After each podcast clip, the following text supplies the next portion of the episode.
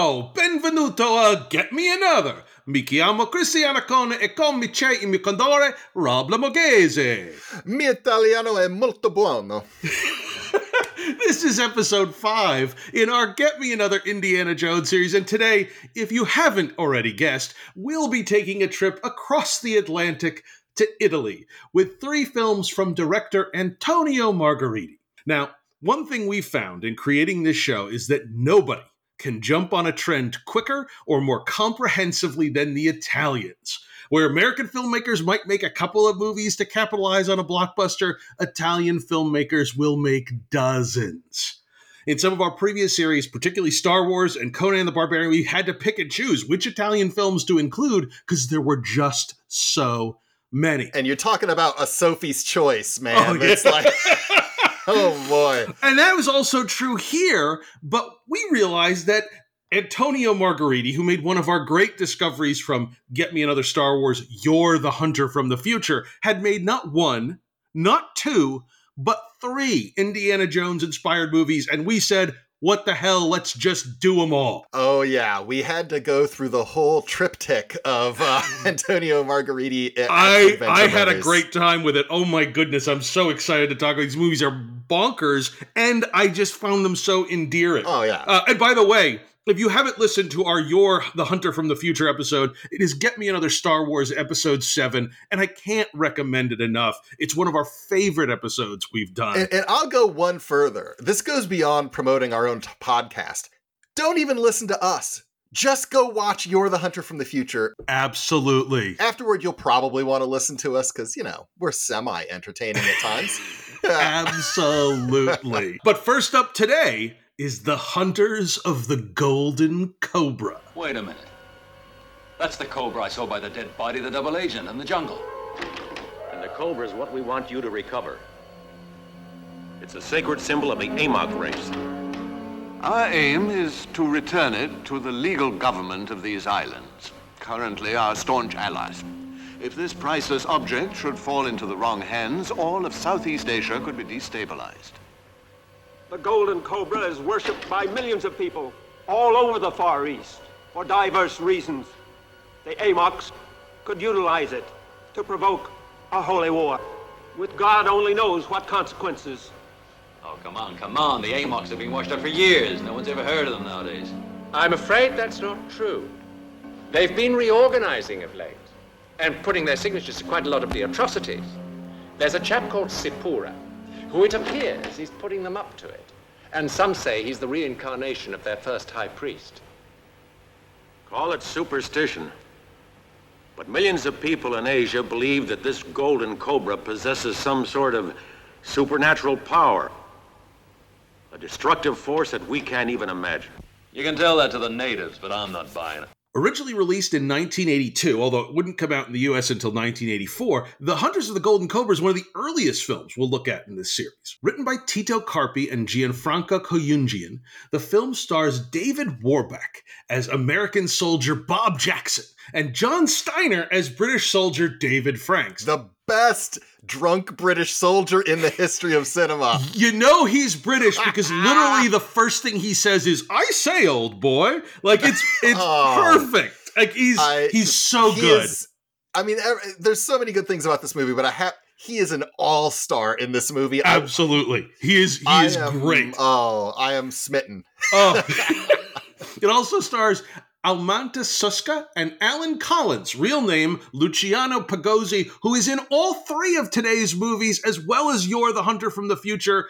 Uh, he was Antonio Margheriti's guy for sure. and and has uh in many other wonderful Italian movies, I believe, including Blood and Black Lace. Yep. Uh, amongst many others, and he also is is an all star throughout the uh all, all three films today. Oh, yeah. for sure. For sure. As with Yor the Hunter from the Future, the version we watched of all three of these movies carries Antonio Margheriti's American pseudonym, Anthony M. Dawson. And if you're not familiar, Antonio Margheriti had a lengthy career in Italian cinema, ranging over three decades and covering every genre you can imagine.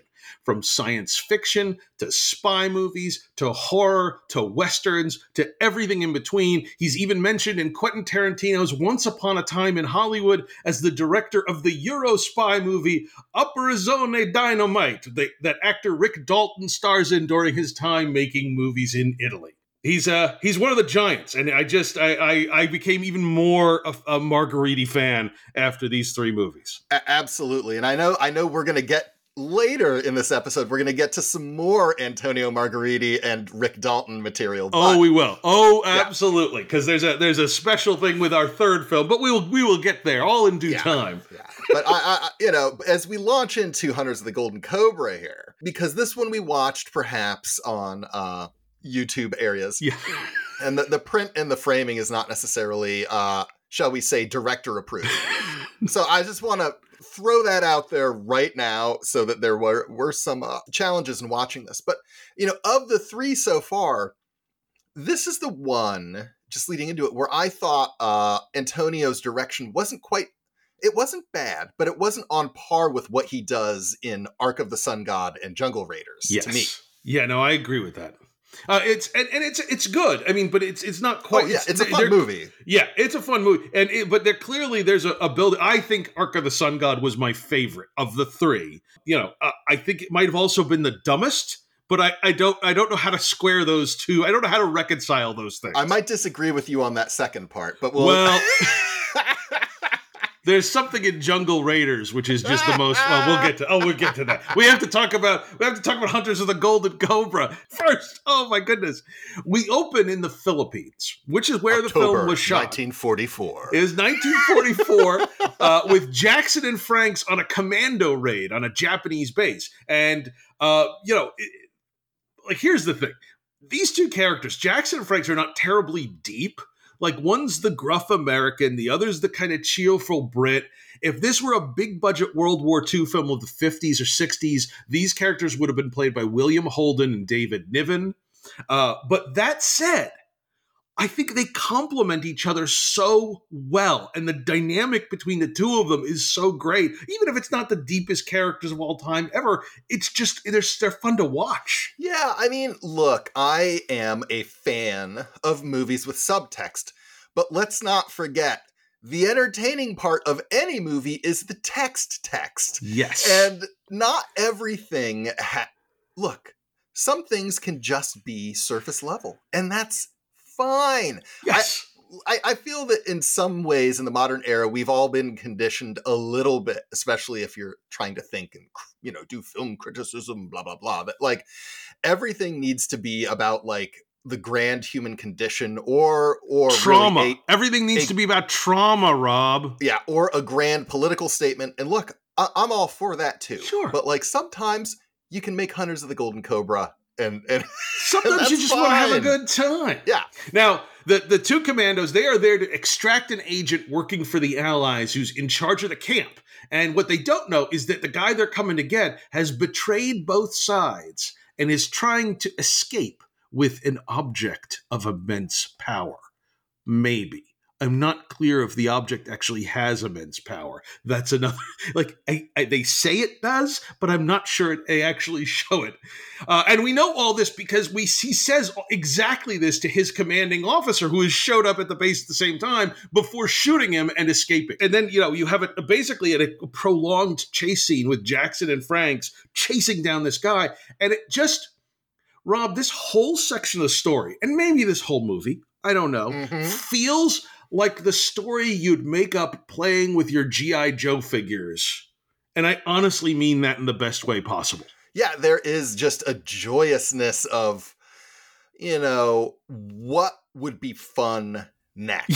Yeah. And Oh, we're gonna really. we're gonna chase him on a motorcycle. Okay, well when that's done, let's let's switch to airplanes because we got the, we got the you know we got the Sky Strikers, so let's use that. Like it's that kind of like just sort of oh hey let's just what's next? and and the one thing that I will say, I know I just you know said that this is my least favorite of of the direction for the three.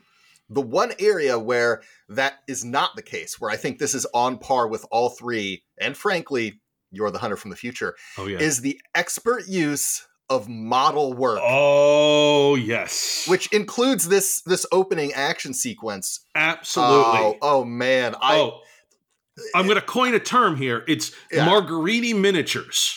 yeah. and he he does these things where it's he he shoots these miniatures like the, uh, you know sometimes rate like they use like radio controlled planes and Oh, yeah. all three of these films and Yor the hunter the, from the future have this incredible miniature work and it is it is fantastic it may have been helped in this movie particular by the fact that the transfer was not so great Sure. I'm not sure that a 4K Blu-ray would necessarily serve this movie. Although I would buy all three of these films on Blu-ray if they were Yeah. available in the United States. It- it- the weird thing, I- would I would term it as like this is the best possible version of like a sweded film, uh, to use the term from what Be Kind Rewind. But the uh, I just want to address the fact that these miniatures and model work they do not look real, right? No. But to me, but to me, they don't take me out of the movie. They are as unreal, but in a much different direction, as much of the CG work that you'll see in a movie now is unreal to me. Correct. It, it, it- so to me, it's not a question of is it real or not. It's like how is the design and is it cool? If you love Godzilla movies, for instance, Yes. you will love Antonio Margheriti's model and miniature work. Although I think at times these look slightly more realistic. Again, may have been helped by the uh, the the muddy grindhouse print that we saw. Well, yeah, and and he's filming, you know, things that are not. He's not filming a giant monster, you know, uh, crushing a city. He's, you know, he's like, oh, here's a plane taking off from the runway, or car crashes, innumerable car crashes. Oh, yes. uh, and it's great. It's great. Like it's, but I agree. I couldn't agree with you more. It's not that it's realistic, but it is absolutely endearing and delightful. And if you are going into a movie to have a good time. Let it entertain you. Yeah. And this movie does that really well. And, and I have a theory that all of this stuff plays better now, even though we're further from it, because I think post tilt shift, Yeah. uh, once that technique became popularized, um, th- in a way, this feels a little tilt shift. It just doesn't have the blur around the edges. It's uh, anyway. So I, I I just think it's cool. Oh, I I couldn't agree more. I I absolutely uh, I absolutely loved it, and you get this you know this whole sequence. I love the fact that the two allies are are dressed head to ta- toe in black like they're ninjas, as opposed to like camo, which you had. You know, it's like oh no, they're like they're like ninjas, man. Which is why I keep thinking of GI Joe because GI Joe loved ninjas. Like there was especially GI Joe of the '80s loved ninjas, and that's the first thing I thought of. Uh, Sapura winds up reminding me a little of Serpentor later on in this movie, but that's that's all you know. Appearing in mirrors, yes, yeah. oh, so we, we get a, a, a a motorcycle chase. Like the two heroes, they get on a motorcycle and a sidecar, and they're chasing down the bad guy. And then the bad guy gets to a plane and takes off. They get into a, a- a Japanese plane and they steal a Japanese plane, take off and follow him. And the Japanese commander is having problems of his own because he gets into a fight with his own guys on the plane and ends up shooting his own pilot. So you know, great job there. And and the plane goes down. And Jackson parachutes out after the commander to continue the chase on the ground. And he finds the wreckage of the Japanese plane. And we see that the crate that the Japanese commander has been holding, he's been like carrying the whole time, has been opened. So J- Jackson pursues the commander when all of a sudden the commander is struck dead by a whole lot of poison darts. One hits Jackson too, and he's down. And we get a glimpse of the titular Golden Cobra, as well as a mysterious white woman wearing an Olivia Newton John headband among the natives as Jackson falls back on a raft and floats down the river. Cut to one year later, which I just, I completely was like, Yeah. wait, what? It cut to one year later. Amazing. Yeah, and, and the uh this was the 80s post Raiders of the Lost Ark, so blow dart guns and blow darts. Blow dart guns. Yep. th- those are going to be uh, this is something that features in all three and i, I want to call it out because it's you get the progression through all three of these movies where they keep kind of re they were clearly influenced by that opening of raiders with that right Clearly. Oh, yes. But- but each time they actually get a little bit closer like in Yeah. this one it's not really a chase it just happens and then it's over and you're like oh okay yeah. sure. Uh, but you'll see the evolution of it if you if you watch all three of these movies where they, they it gets the, the blow dart gun stuff gets bigger and closer ish to what was in Raiders. Until you, the third one, Jungle Raiders, you get a sequence very much like the opening of Raiders, but with a twist, which obviously Yes. we will get to in a little bit. But it's it's oh man. Uh, so you know, we we cut to one year later, which was I just I just did not expect that. Like of all the things, like that, the, the card comes up one year later. I'm just like, wait, what? And and Jackson Jackson's now hanging out at um, a cockfighting ring. I guess you call it a ring. Um, whatever, a place that where cockfighting goes on. Frank shows up and Frank's, you know, a year later, he wants to recruit Jackson for a mission. And Jack, what's Jackson's answer? Punch him in the face, yeah, as one does. as one does. And and soon the whole place turns into a complete free for all.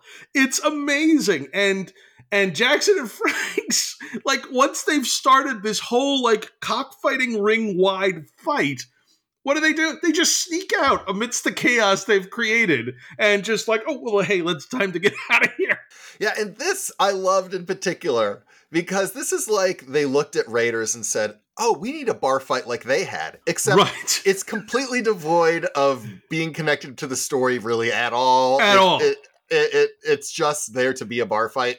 And then even the main characters eventually realize, "Oh, hey, this doesn't matter to us." And then they just leave. They just leave. I lo- eh, yes. Oh, and they but they are they do establish that they are being followed by a mysterious man with glasses and a cigarette holder who literally has his own sound effect that follows him as he appears from behind a column. It's amazing. Uh, next, we get the briefing scene, and this has got a- an amazing briefing Ooh, scene. boy. It's a Oh, yeah. joint British American mission, and the British officer in charge, I swear to God, looks like Bert Cooper from Mad Men dressed up like Colonel Sanders. as one does. Uh, and this is a great point, right? Because, and I don't want to equate the effects of any of this, uh, so I just want to say that out, right out there. Of course. Uh, American movies aren't the only ones that traffic in weird bias uh, based on ethnicity, nationality, Oh, yes. race, gender, everything, and it is it is uh, interesting to see through that Italian eye how uh, Americans and British are depicted. Yeah, it's really and this is not the Yeah. first time in these three movies that I just I, I was all of a sudden I, I felt like I was watching Danger Five, uh, the Australian Oh, series. You know, Danger Five just kind of popped into my head recently Uh-huh. after I hadn't thought about it for a while, and then I just like watched some of the trailers. I'm like, oh my god, I love Danger Five. yeah, I hope those guys do more stuff because it is so good. yeah. Everyone listening, go watch Danger Five. Uh, Danger okay. Five. Yes. Oh, absolutely. So we get this we get this briefing scene and an, an accompanying slideshow um, where we get the, we learn that the object the Japanese commander stole is the Golden Cobra, which you have probably already guessed from the title of this movie. It's a statue of a cobra made out of gold that is the sacred symbol of the Amots people. And the British and the Americans want it to recover it so they can return it to its rightful owner, the current government that they are now allied with, which is honestly the least believable thing in this entire movie. Yes, it is indeed. Uh, I just assumed that that is a repressive government that they've installed as a puppet regime. Gotta in be. which case, it's there's no way. There's no way it's not. It's more believable that way. Yes. yeah, no, it's it's like it's like a thinly veiled Marcos regime in the Philippines. It's gotta be. Yeah, and, and you made your what Bert Cooper reference, which is uh, you know, very on point because uh, there was a moment in here which I was thinking, oh, this is the carousel. It's Don Draper, carousel, until it takes the turn. Until it takes the turn. It's not the wheel. It's the carousel. The- so the fear is that the Amots, who are led by this mysterious man named Sapora, could use the Golden Cobra to incite a holy war, as it's said to have supernatural powers. Now, one of those powers seems to be making an extra slide of Sapora appear in the projector and, in fact, move as if it was a piece of film. And Franks just keeps sitting there saying, Supernatural power supernatural power. And it's just like, I don't know what that supernatural power is, but you know, I'm buying it. But there are some Scullys in this scene as well who think that uh, the guy who set up the slideshow somehow turned it into a video camera, which doesn't even exist yet. Uh, It wasn't invented yet. like, it's 1945. yeah. But uh, it's almost JT Striker levels of disbelief about the Yes. supernatural that's happening right in front of their face.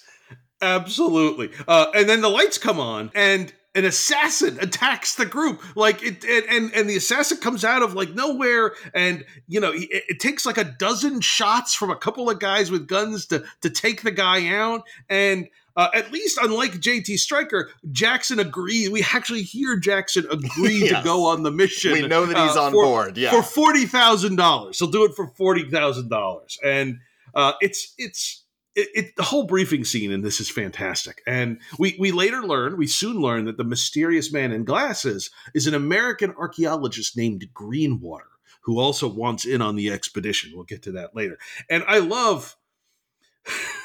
Jackson is attacked in his hotel room. Like he gets to his hotel, he's attacked in his hotel room. And what I love about Jackson is he fights the way I would fight, which is that aw- awkwardly and ineffectively. Like it's pretty clear that if he did not have Franks to bail him out in every fight, he would get his ass kicked, as would I. Yes, and uh, what what makes this even funnier to me, and I know, and I know this actor is in the next movie, but not the third one, Right. As the lead. I missed him in the third one, I'll be honest. I I did too. Yeah. What I what I found interesting is that in ostensibly trying to recreate, make their own Indiana Jones, cap- capturing that magic, there is also I feel a lot of James Bond influence oh, absolutely. in the lead where they they really are leaning into the spy aspect with the the governments and the military and all of that in a way that you know Indiana Jones is a man outside the government this is a man who is you know a bit more inside than that Yes. and they really kind of play with that especially with the womanizing that happens uh, throughout Oh yeah. it feels a little more of a piece and and something extra special as well later on we'll get to that. so Jackson and Franks have a mission now. They have they, formally have their mission. So what do they do next? Well, naturally, they go and hang out at the the local hotel, like and watch some local entertainers and just get absolutely plastered because that's what you do. And and the local entertainment, by the way, involves like a group of dancers dancing around and over a pair of bamboo poles. It's very cool. And if I were staying at like, you know, the Hilton Manila, I would totally stay for the for the floor show. It's it's terrific. And kudos to Hunters of the Golden Cobra for doing what most movies would not, which is let the ostensible hero get out drank. Uh, or out Yes! drinking, maybe. I'm not sure how one says that. Out drunken, out drunk, Drunken. out drank. Yeah, Uh, because because Franks, the British Yeah. guy, gets more drunk than him. Like more drunk than the American. And can handle it. Yeah, the American he cannot handle it. No. Bob is not not can't handle liquor. at all. Oh, by the way, it's around this time that I think the movie forgets it's taking place in 1945. Like honestly, I just I did too. what, like just what is the like, Italian word for continuity? Because I need to look that up. I'm not sure that that was listed in the credits. we do get in this in this sequence a genuine holy shit moment when Jackson sees and he's drunk sees the blonde girl from the island walking outside the window and I honestly had a moment where I'm like oh, I did not see that coming. The woman who saved his life The woman who saved his life in the Olivia Newton-John headband. with I cannot emphasize this enough.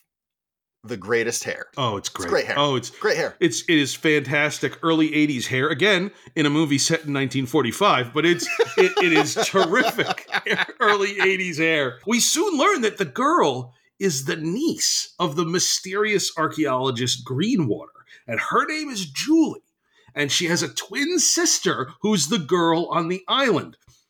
Here's the story. Oh, tell it. the parents of these two twin girls were Baptist missionaries who went to the island to spread Christianity. They took one twin with them and they left one at home, which is mind boggling in and of itself. Would you either just take both or none? Like, I don't understand why you take one. Is it like, oh, I have a backup at home in case we all get killed by cannibals? I guess that's, I don't know. The one sister loved adventure, and the other sister had her tests. She she had a she was at the boarding school or whatever. I mean, it makes total sense to me. Oh yeah. Well, sure. Yeah, no, you're right. You're, you're right. I'm, In, I'm, in reading, a it's- I'm world looking of for golden subtext. cobras, in a world of golden cobras, Chris, it's perfect.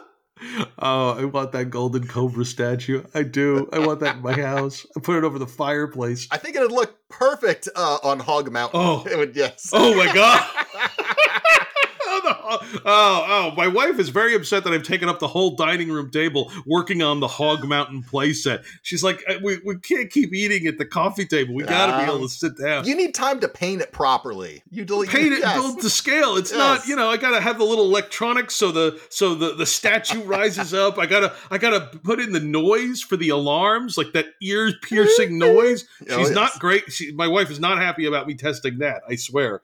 Oh God! Uh, if you haven't listened to our Treasure of the Four Crowns episode, this is all referencing to that, which is again I can't recommend enough.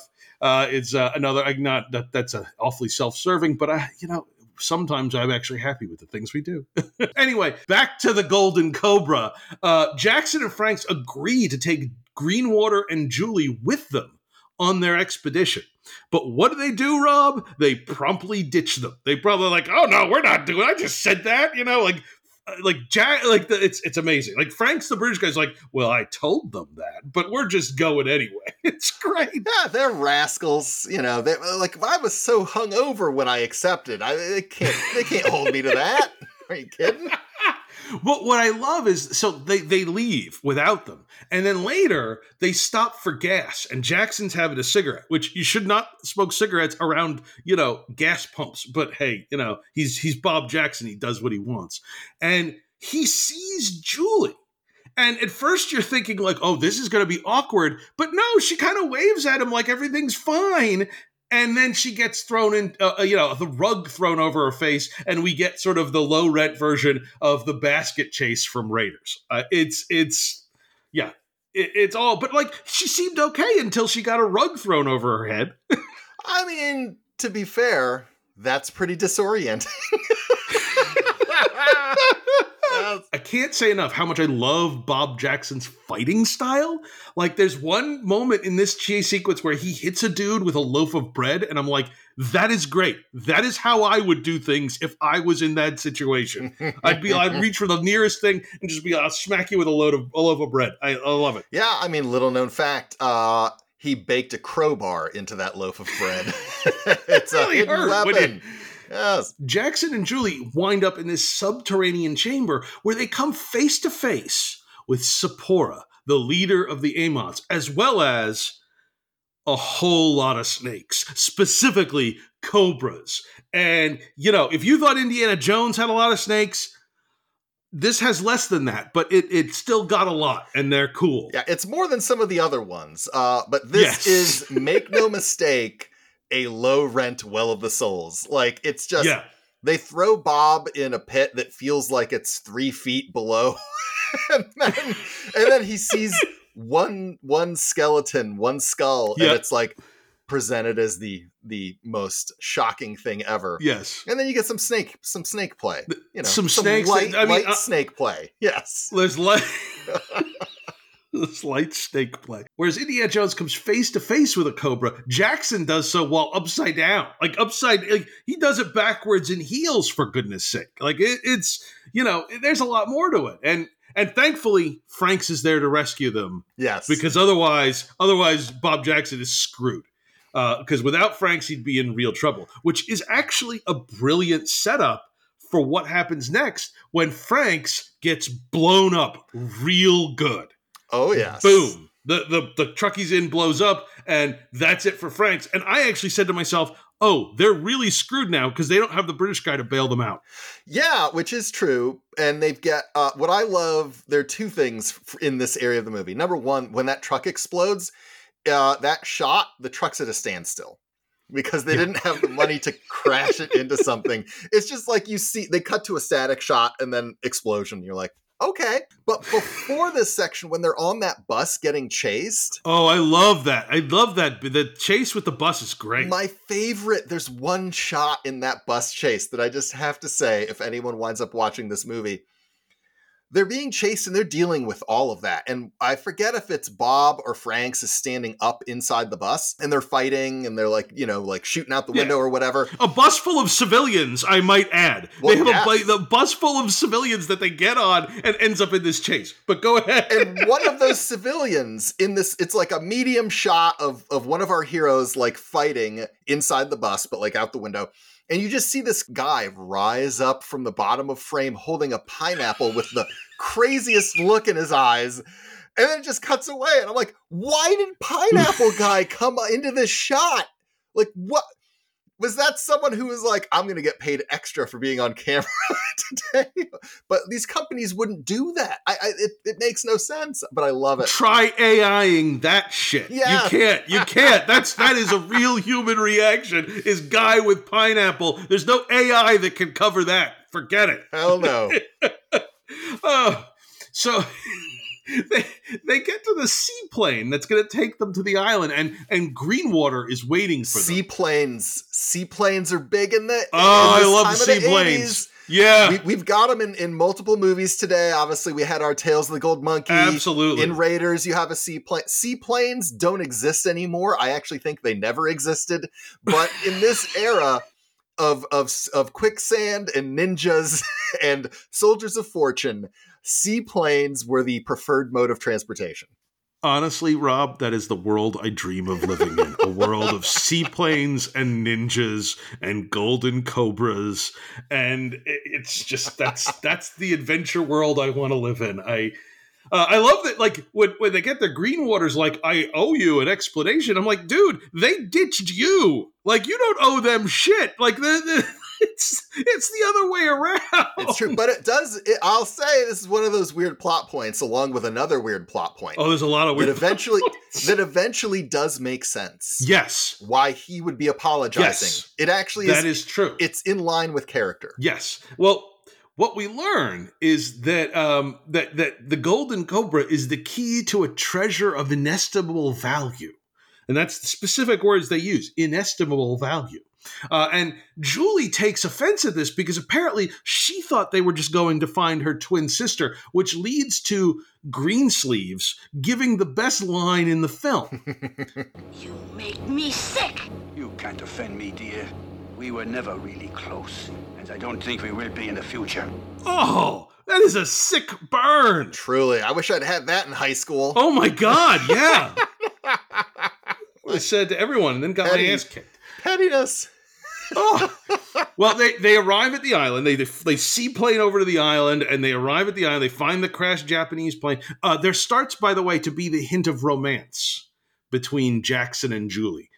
I have no idea why. There's been nothing to establish that they're they're any kind of mutual attraction. I But will have more to say on this, oh yes, Oh, oh, I will yes. too. Oh Yeah. yes, but it is that's uh, perhaps the most brilliant aspect of this movie. yes. Um, but but so just setting up that Jackson and Julie are starting to vibe a little bit, and you know that's just what happens. And and as they're watching sort of the natives, Julie's twin sister, who's named April, shows up, and and it's not clear at first. Are they worshiping her? Has she been turned into some kind of jungle Patty Hearst? It's all unclear. because April doesn't talk. She doesn't say anything. Does not speak. No.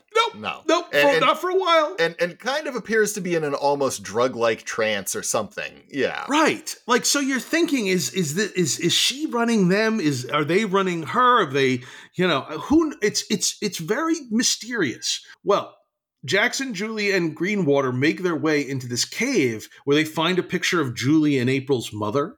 And Julie and April come face to face. Yeah. And to my absolute genuine astonishment, Julie starts slapping April around and demands to know where the treasure is. Greenwater pulls out a gun and points it at Jackson.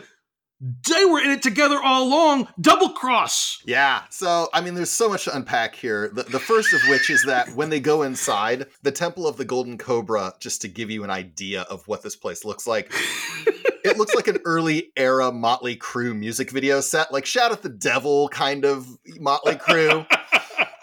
but what I love about this twist is that it depends upon these B movies doing something that is generally poor, which is just having poorly written female characters who lust and fall in love with the hero for absolutely no reason. Right. So that's why it doesn't really ring alarm bells to tip you off about the Right. double cross because I'm just like I just I'm so used to going, oh yeah, they just don't write the women. That's okay. Right. I, I get this. Yes. She just loves him for no Absolutely. reason. You're like, no, she's double crossing. I just love the fact that you you oh, it, it- it holds the theory that if you have twins, one of them is always going to be the evil twin. In this case, Julie is the evil twin. And the other thing to realize is that the good twin is the one with the better hair because April's hair is better than Julie's. yes, well, she's got that Olivia Newton-John headband, which I mean, it's just it, like it, feels like it's a little like the like uh like the the straight like blow down comb down. I don't have the words for this. I I you know what I know? It- It's not a hairdo from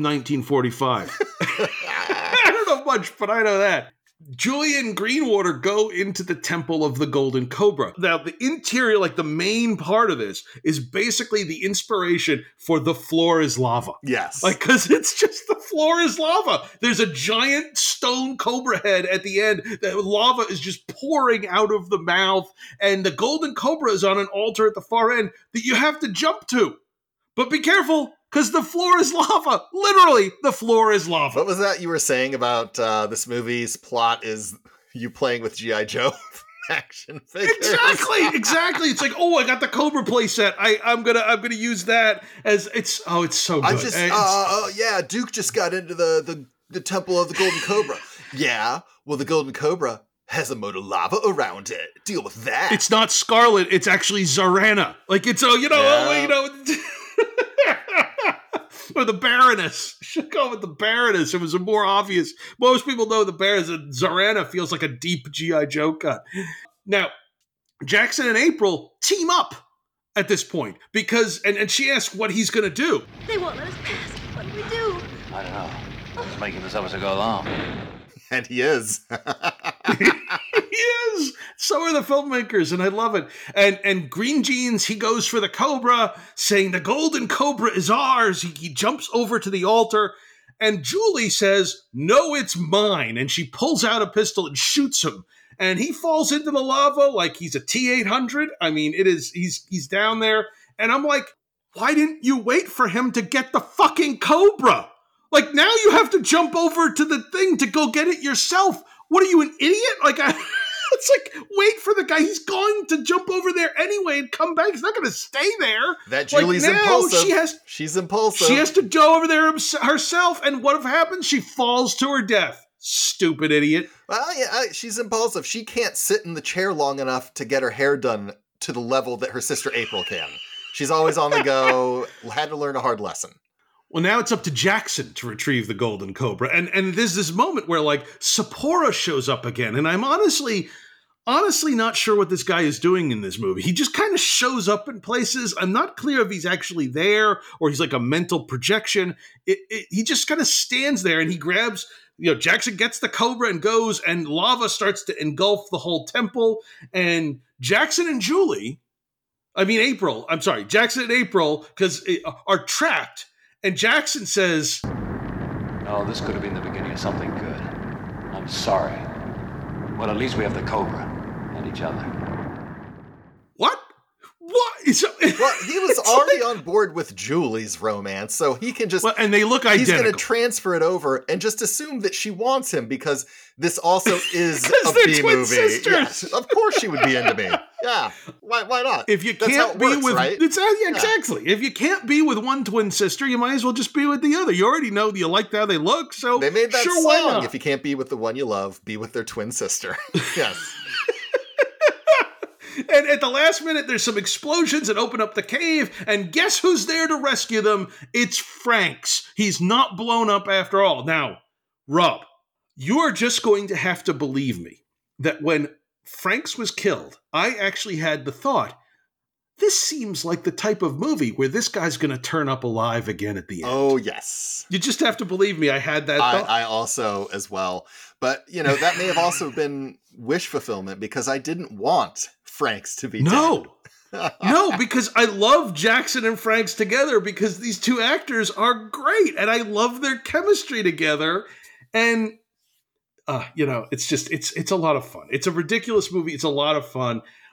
Here's the thing about the Golden Cobra. It doesn't seem to have any power at all. Like they tease the supernatural power, but I think it's just a golden cobra. Only Sapura is kind of magical, but I do love at at the very end. Franks does get to make a Pygmalion reference. Yes, there is a Pygmalion reference. as they uh, you know have some love boat style music over that scene and then chris i'm sure you were going to mention it but the end song oh it's like a ninth tier James Bond song. golden prey golden prey. Oh my goodness. And we should mention that that the end has Jackson and April going off, driving off to get married, and and you know Franks is kind of waving them goodbye, and because again, if you can't marry one sister, just married the twin sister. Like it's just so. and she is silly. Like, oh, obligated right i mean it's like she's obligated. That's it. You know, my it's like, well, twin this is what sister was fake into you for subterfuge purposes so now i am obligated to marry you oh, oh, God, it is. maybe that's it the is power amazing. of the golden cobra i don't know Golden Cobra, man. It's that's now, Rob. If you liked Hunters of the Golden and Cobra, i did You're going to be thrilled to know that the same creative team reunited two years later for 1984's The Ark of the Sun God. Just exactly why are you doing all this? The answer is in your hand. That tablet is proof the Temple of the Sun God really exists, and may be the key to open it. You mean this hunk of clay? That hunk of clay is thousands of years old. Now, just a second. Just what exactly is the Temple of the Sun God? Your Lordship? It's the presumed resting place of Gilgamesh, the king, who was half man and half demon. The sacred scepter of power should therefore. And so you want to go looking for an object that may not even exist, as far as you know. It exists. Dean, I gotta think this one over. I know you, Rick. You're already wondering what the door looks like and how you're going to open it. After making Hunters of the Golden Cobra, Antonio Margheriti went to Turkey to make Yor the Hunter from the Future, and he must have had a very positive experience there because he stayed for his next film, The Ark of the Sun God. Written by Giovanni Paolucci and Giovanni Simonelli, Ark of the Sun God features many of the same cast in very similar roles. This time, David Warbeck is Rick Spear, which sounds like a porn name now that I say it out loud. I just thought he was a gum magnet. Of the Spearmint family fortune, yes. Um, But sure, we'll go with your an- dirty mind, Chris. terrible. He is an international cat burglar, and he's in Istanbul to cat burgle and to show his girlfriend Carol, played by Susie Sudlow, a good time. if everyone who thought the Knives Out sweater game was good, Oh, oh my goodness, you have got to see Rick's sweaters in this movie. He's got a couple of them. they're fantastic. My goodness, th- this is some some fashion. It gets cold on the Bosphorus, and you know, like it's you, know, you need a good sweater. Yeah, and oh, I mean, you could lose yourself in those sweaters. Oh. Also returning from the previous film are John Steiner and Alan Collins, aka Luciano Pigozzi, joined this time by Ricardo Palacios. Now, Rob, if you thought the closing song for Hunters of the Golden Cobra was good, the opening song Oh, entitled Future, sung by Josette Martel at the beginning of Ark of the Sun God, is amazing. I can't tell you what she was singing about. I know there was something about becoming the sun, which is awesome. And I gotta say, it's just like it put me in the headspace of this movie instantly. and they, much like uh, All Star in Shrek, you are going to hear this song multiple times in this over and over again. Yeah. And unlike All Star and Shrek, it's welcome every time. There you go. And uh, I would like to, as we as we start into this journey of going through the Ark of the Sun God, I also just want to tee up that this movie to me is the Jason Takes Manhattan of Indiana Jones inspired films. In that Yes. Most of this movie is not taking place get going and getting the the ark of the sun god it takes place like in the city It's hanging out in with like disco and dancing and Disco- like markets Oh, oh yeah. it's like it's in the city it's a re- i guess it's a reverse jason takes manhattan because well, yeah, yeah. you're in the city the whole movie until the end when finally you go to a- adventure Exactly. It's just so Rick Rick goes out on his own and he makes his way to this shop where he says, "I'm looking for Muhammad," as if there's only one person by that name in the whole of Istanbul. But Muhammad does in fact own the shop, and in his spare time he takes pictures with tourists. And Rick is looking for something special for his lady love Carol, as well as quote a shaving kit. A shaving kit is code for burglary tools. And as Rick is waiting, you know, he's waiting in the shop. Hands reach out from behind him, and a garrote wire takes him just, you know, just like right from behind him. There's, there's a big struggle, and you know, Rick struggles with his attacker. The attacker has a strange tattoo on the palm that kind of looks like a half-closed, sleepy eye. And the guy, you know, he fights him off. The guy pulls a, a knife, except Muhammad comes in and bangs him on the head with his large plate, and the assassin falls or jumps, I'm not clear, headlong out a window out of the shop. It's amazing. And what I was very unclear on until I'd watched the whole damn movie was in the in this scene, Muhammad, when you know when stuff's being ordered, he makes what appears to be an evil villain bad guy pun where he's like something for her neck. I'll be right back. and then a guy tries to strangle him with the wire outside, and then Muhammad comes back, and, and I'm like, wait, you just made the neck pun. Someone tried to strangle him, and you're acting like this wasn't you. And it turns out it wasn't. It wasn't him. like, wait. Muhammad's a stand-up guy. Yeah, but like, why did you do this like Batman villain esque pun? And it's not even. I- my head exploded retroactively. It's amazing. Yes. It's amazing. That night, Carol, Muhammad, and, and Rick go out and hit the disco floor. And I gotta say, Rob, nightlife in early 80s Istanbul looks happening.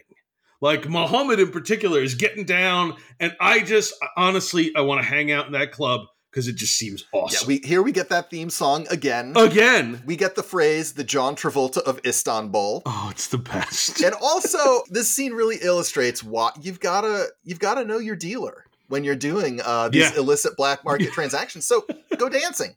Why not? Yeah, absolutely. It, it's now late that night. Rick picks up the equipment, the shaving kit, and he goes to do some cat burgling. And what I love is he climbs up on this wall and he's going to this house and he he shoots like a zip line. He's gonna zip line over.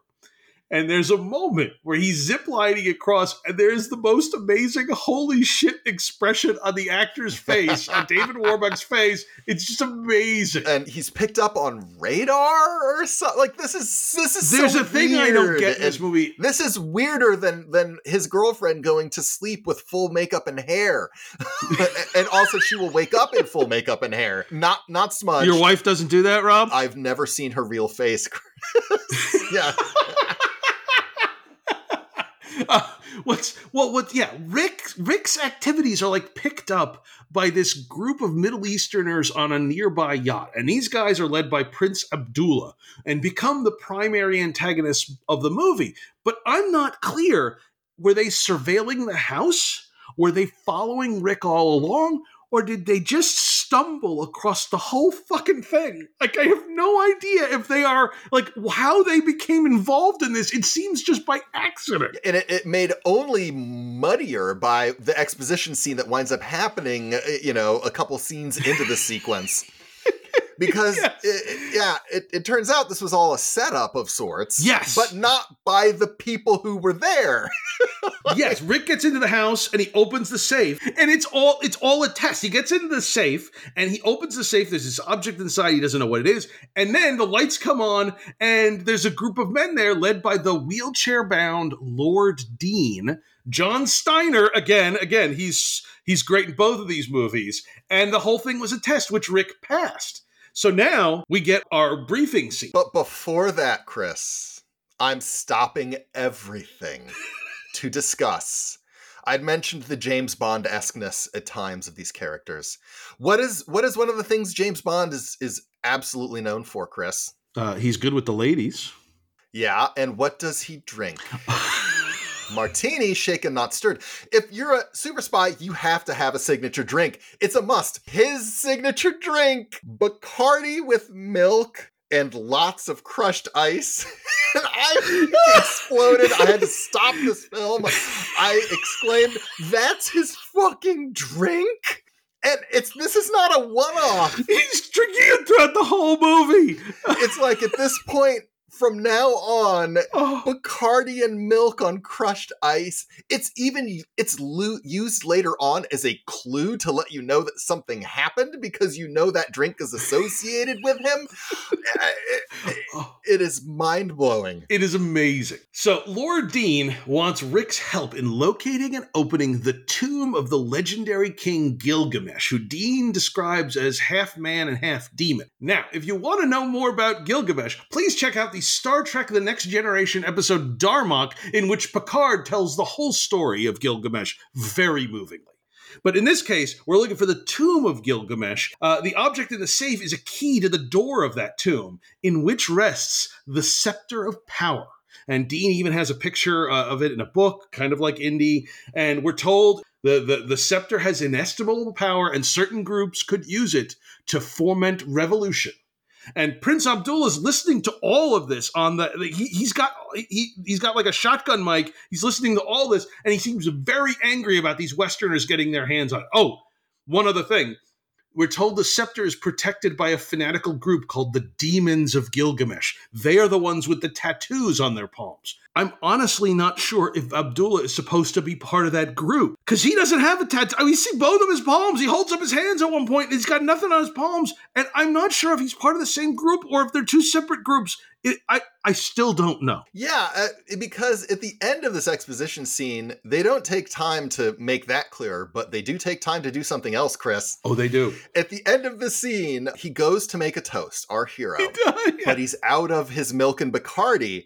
And then he says, Oh, sweetheart, to the butler or whatever, jiggling his glass, like, Get me another. And then they end on the shots between them, and it's music like it's the end of a soap opera danger moment where it's like, Will he Yeah, get the milk and Bacardi? like, I'm, I'm so glad that we've taken time for this. oh, we, we have to add there's one more important piece of information we get. There's a special door protecting the tomb, and that uh, Yes. decades earlier, a, a Jewish archaeologist found the door back in the 40s, but then was killed in the Holocaust. And but his assistant is still around and might remember the location. So the assistant, they, tracking down the assistant's going to be a significant plot point. and that little clay thing that he got in the uh, or that was in the safe Yes. that's the key That's the key to the door. Yeah. Yes. So Rick leaves after we don't find out if he gets his drink or not, no we never see it but he leaves, and Abdullah's men immediately try to kidnap him, leaving to a pretty great car chase through a train yard. And again, this is some of the Margheriti miniatures. Oh, yes. incredible, incredible stuff. It is like I understand that in the world of modern visual effects, it might seem quaint, but there is just such a handcrafted wonderful stylish sense to all of these these miniatures that, that it's it's being done. It's so good. It is just so good. And, and the start of this chase sequence is one of my favorite rick moments in the whole movie. When he's in his car or whatever and the bad guys are that he runs into the bad guys they want to kidnap him they have guns and the bad guys for some reason go we got to take you alive. That's what the big boss said. I'm paraphrasing yeah. And then Rick just goes, Not "Oh, much." alive," and then he just gives them the Euro middle finger, double fisted, where he has his two fingers up. He's like, "Ah!" and then he just takes off, and it is so badass. I love uh, Rick Spear might be my second favorite character, after of course JT Striker. Stryker, But honestly, yes. if you could put the two of them together in a movie, it would be the best thing I've ever seen. it. I, I mean, swear. that's an Expendables movie I'd see. Rick makes it back to his hotel, and his girlfriend seems to have no idea that he was gone. Like he's very smooth. And, but like, she's still in full makeup. Her Still hair has not must not one hair out of place. she wakes up. You know, he's pretends like she says, "Oh, do you have a good night's sleep?" And he says, "Yeah." And then he proceeds to just get up like he slept too. this man does not need human sleep, Chris. No. They never play the fact that he's tired. It's just he is superhuman. I don't know. He's fucking Rick Spear, man. Like Yeah? he's just that's it. He's So, but the next plan that that Abdullah and his men have is to kidnap Carol. Yeah. which leads they they kidnap Carol and Rick. I love it because he's like he's not letting somebody get his woman. He steals a truck and we have another chase.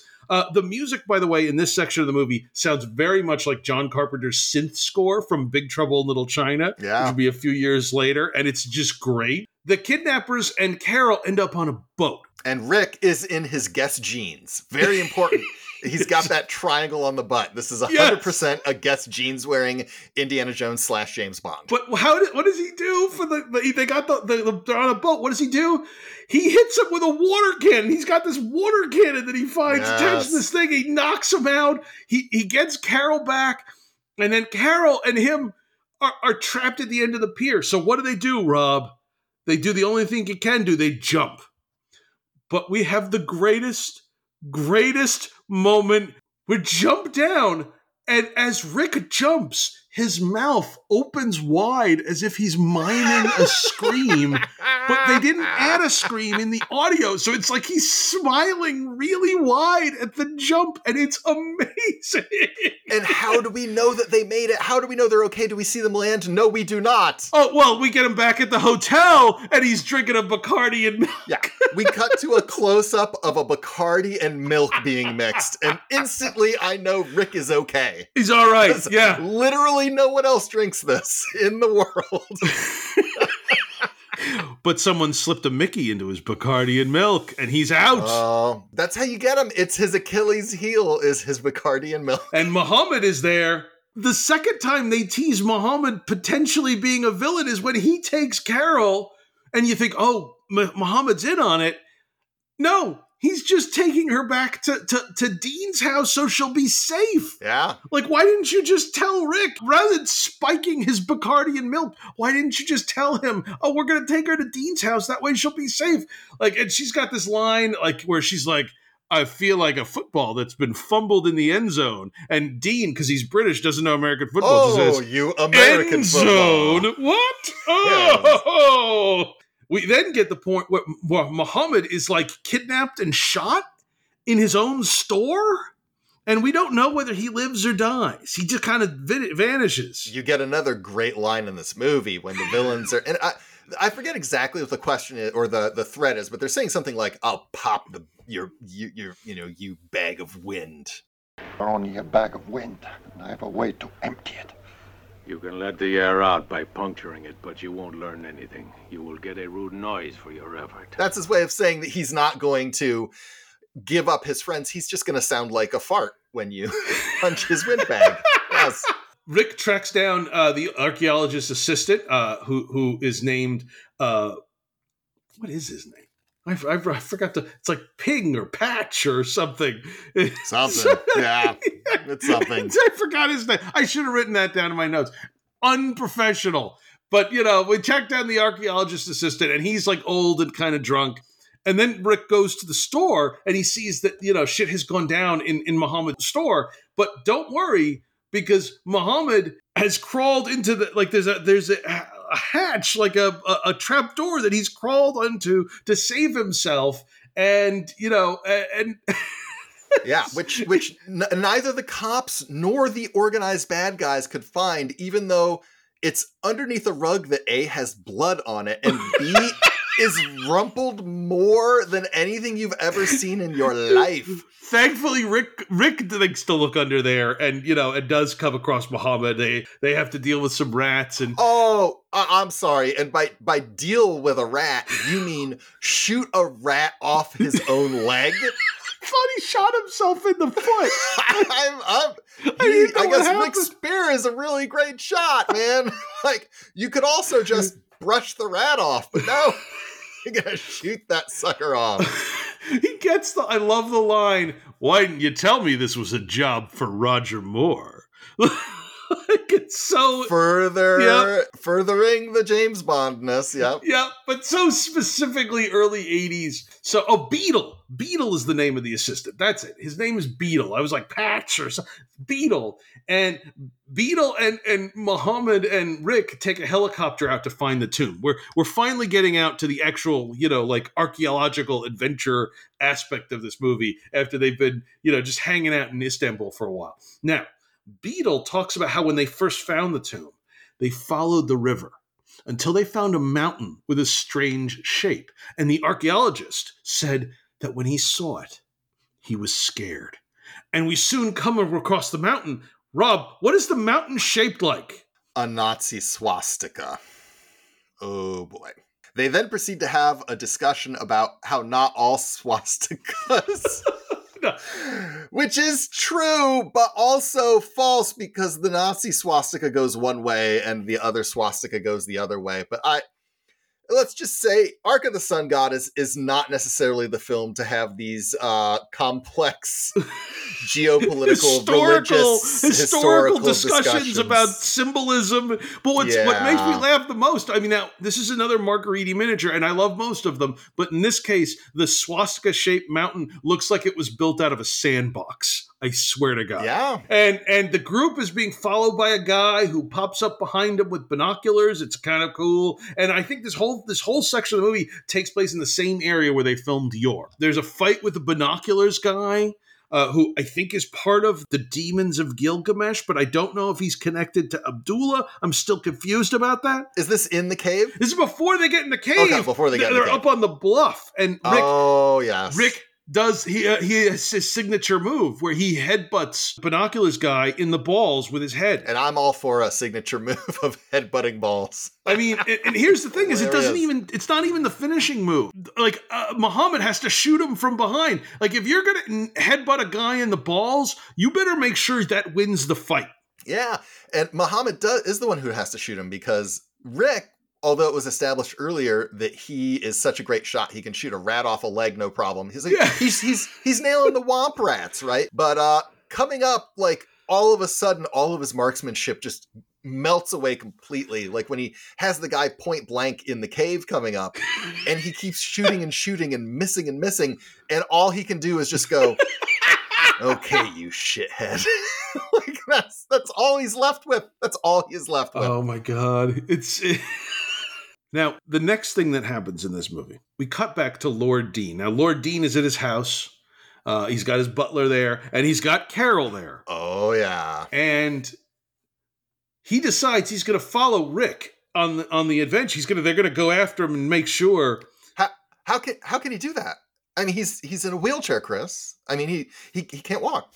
Oh no, he stands up right out of that wheelchair.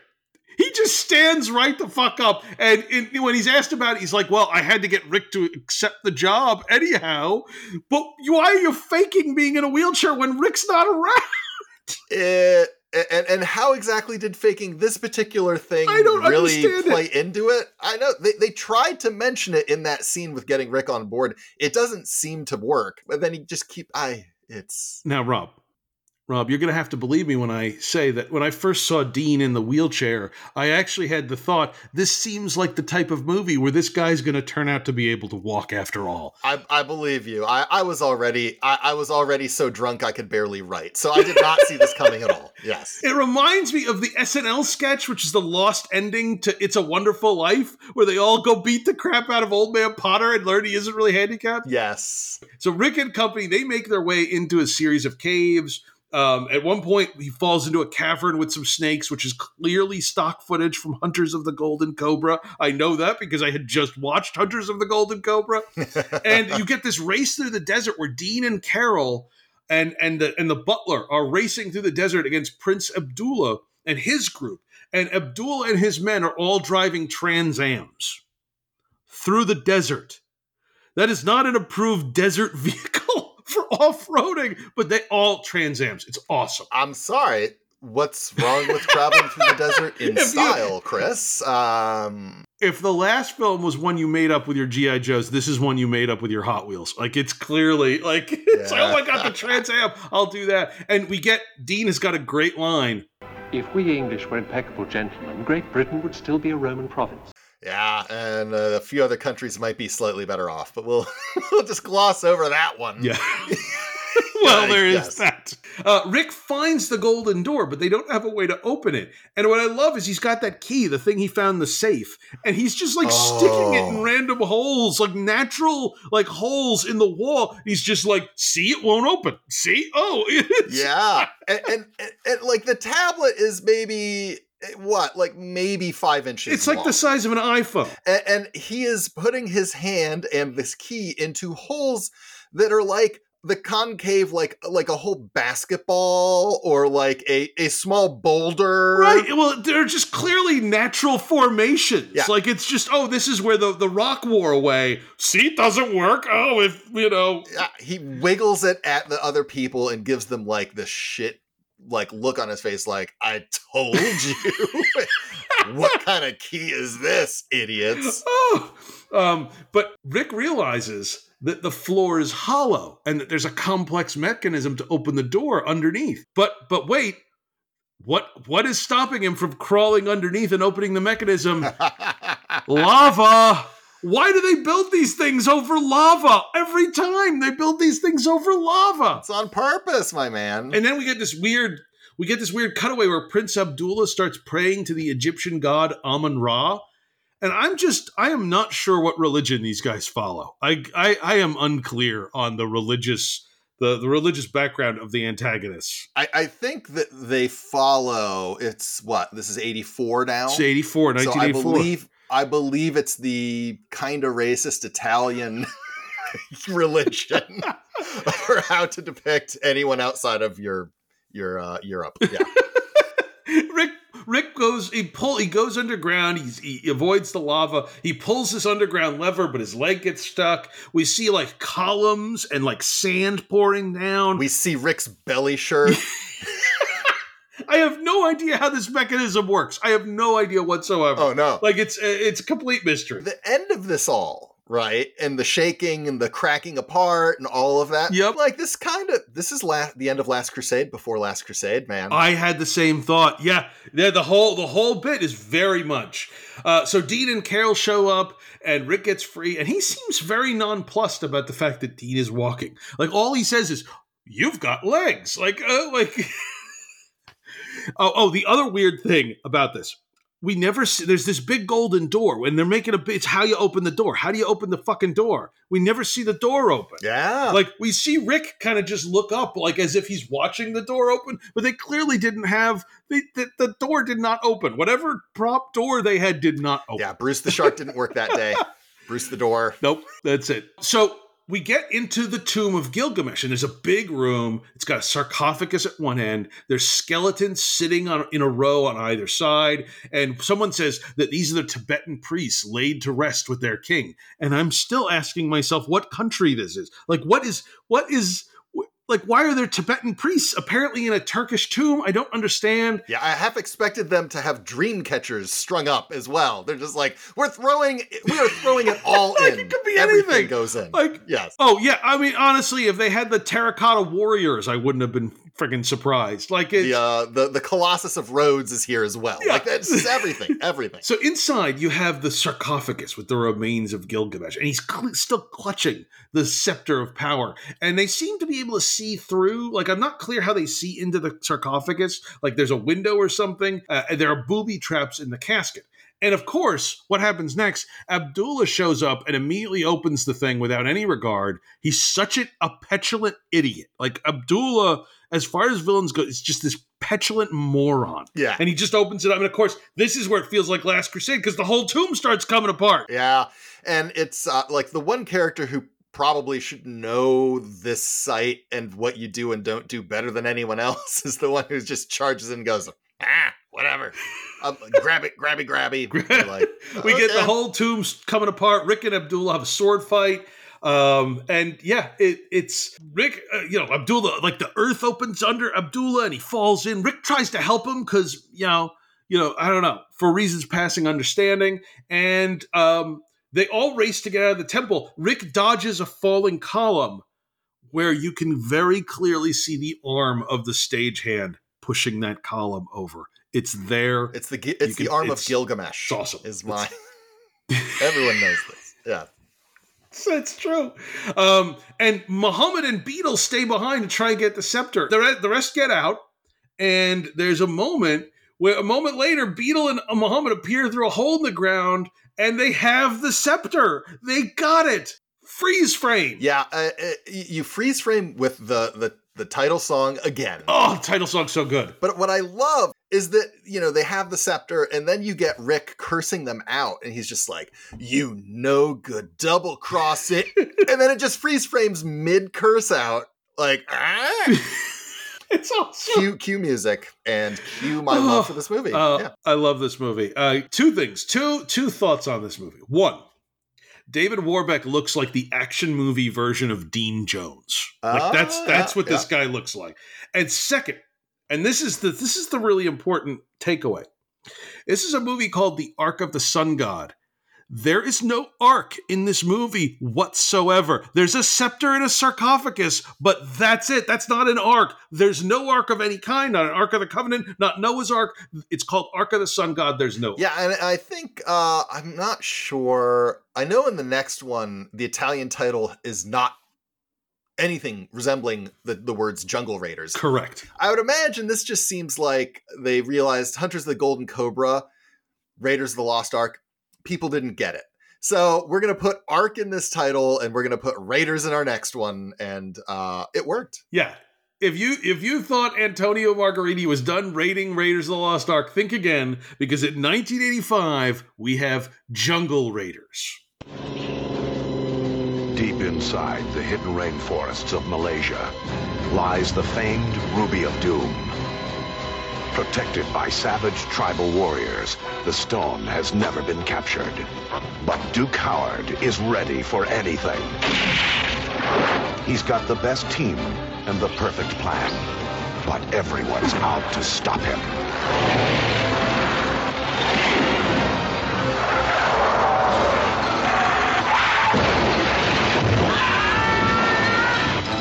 It's a terrifying journey into an unknown world. Their search for the ruby wasn't easy. Getting out might be impossible.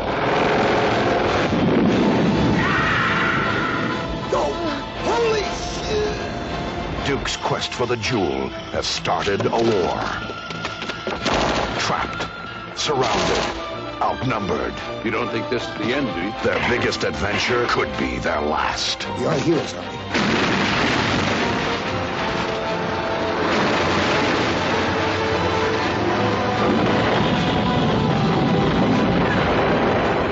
Chris Connelly and Lee Van Cleef, the Jungle Raiders. The adventure of their lives and yours, Jungle Raiders.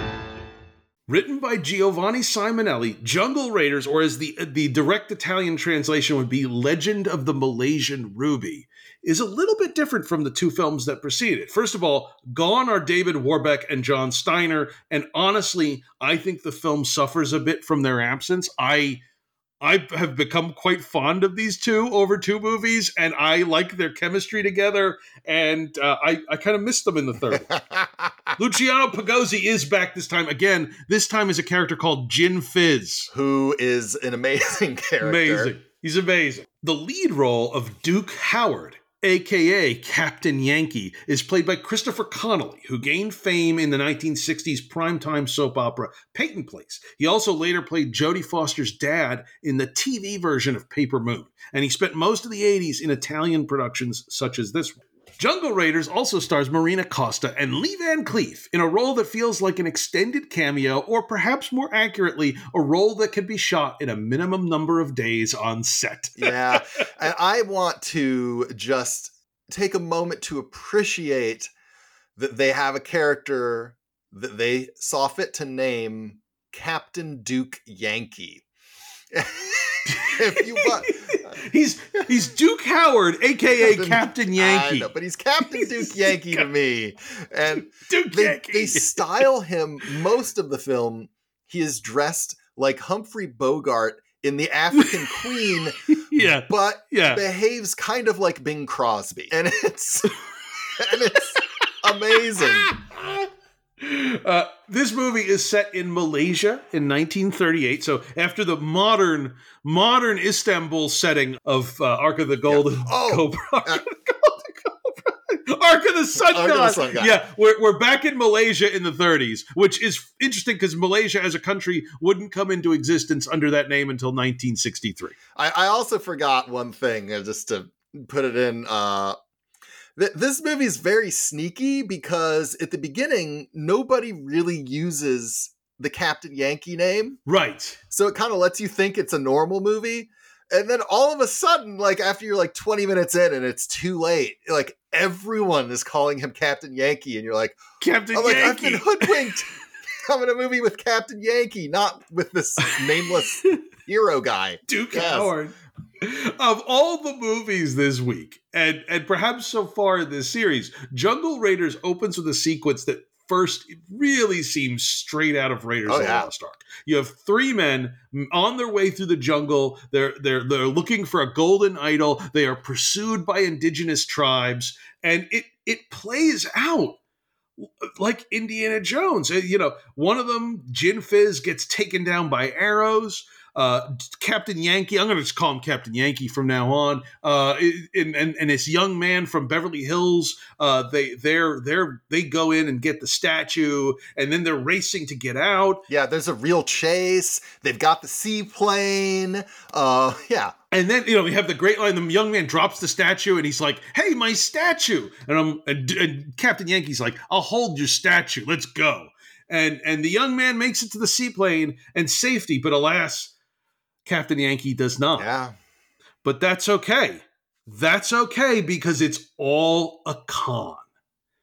Everything is a setup. The indigenous tribesmen, all of it to prey on young, wealthy dummies looking for adventure. And it is an amazingly clever opening. Like it's a clever, clever twist on Raiders. Absolutely. And it makes with what with where the rest of this movie goes, it kind of makes Captain Yankee the Peter Vincent of Indiana Joneses.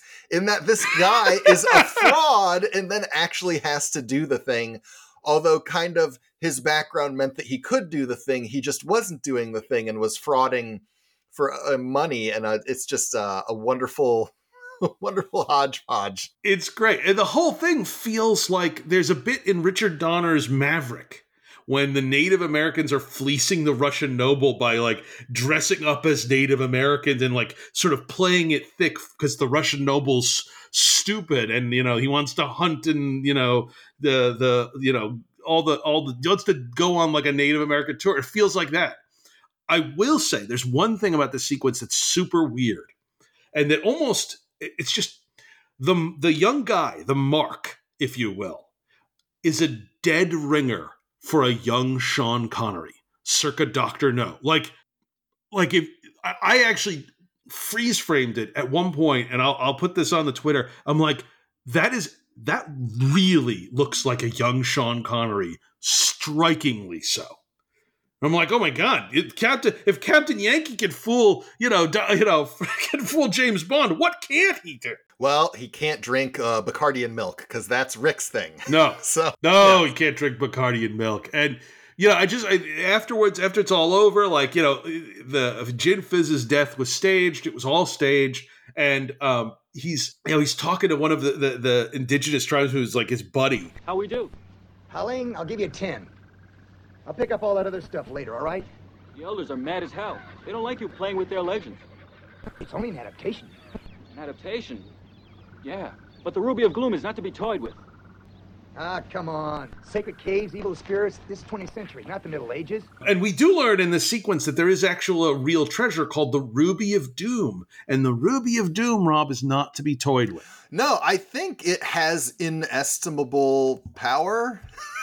Inestimable power. Inestimable power. You can't estimable the power that, that the Ruby of it's Doom. has. inestimable. And sure enough, when when Duke gets back to town, there's Lee Van Cleef asking him to take a group, including a museum curator, to find the Ruby of Doom. Oh, a museum curator. I'm sure this is some stuffy old guy, right, Chris? You know, this is 1938. Museum curators can be foxy ladies too. What? A lady museum curator? I don't believe it. Next thing you're going to tell me she's wearing pants. Oh, she's oh, she's wearing slacks. Oh, it's like it's like Evan Rachel Wood in Westworld. She is wearing Uh, slacks. the pantaloons. what I'm not clear on, are they saying Ruby of Doom or Ruby of Gloom? Cuz I I feel like I hear both. Yeah, I I think Doom. I think. But Doom makes more sense, Yeah. but I really thought they were saying Ruby of Gloom. And I'm like that feels like a less threatening thing. It just feels kind of it's mopey. Yeah, that that I'm Ruby's little- like I'm really into Fall Out Boy and my my chemical romance. That Ruby is like says stay out of my room. Um, I, I am not clear who Lee Van Cleef is playing in this movie. He's an American, and he's in some kind of authority role, uh, and he blackmails uh, Captain Yankee into into to taking to go taking the job because he's saying that the Los Angeles police are looking for him after he took a Texas oil man to look for, and I quote, Montezuma's diamond-studded toilet bowl. So naturally, with that kind of threat, you know, Captain Yankee agrees. Which is weird because I they are nowhere near Texas. This is not Texas. Nowhere. This is It's Malaysia. It's Malaysia. We it's the country, you know, not yet called Malaysia, but they're calling it Malaysia. Anyway, once he leaves the meeting with Lee Van Cleef, he he he runs into a woman who is being kidnapped, attempted kidnapping on the dock as as happens, and that, you know, he saves her and there's a car chase where every roadside stand in Borneo is knocked over. And not only that, you say, "Oh, car chase," and you know all of this, and it's thrilling kidnap attempt. the The score at this point is kind of like the Italian version of like Smokey and the Bandit banjo oh, music. Oh, it's great. where it's like it's all like whimsical. It, like Yeah. it, it feels like We're just having a good there is time. absolutely no danger.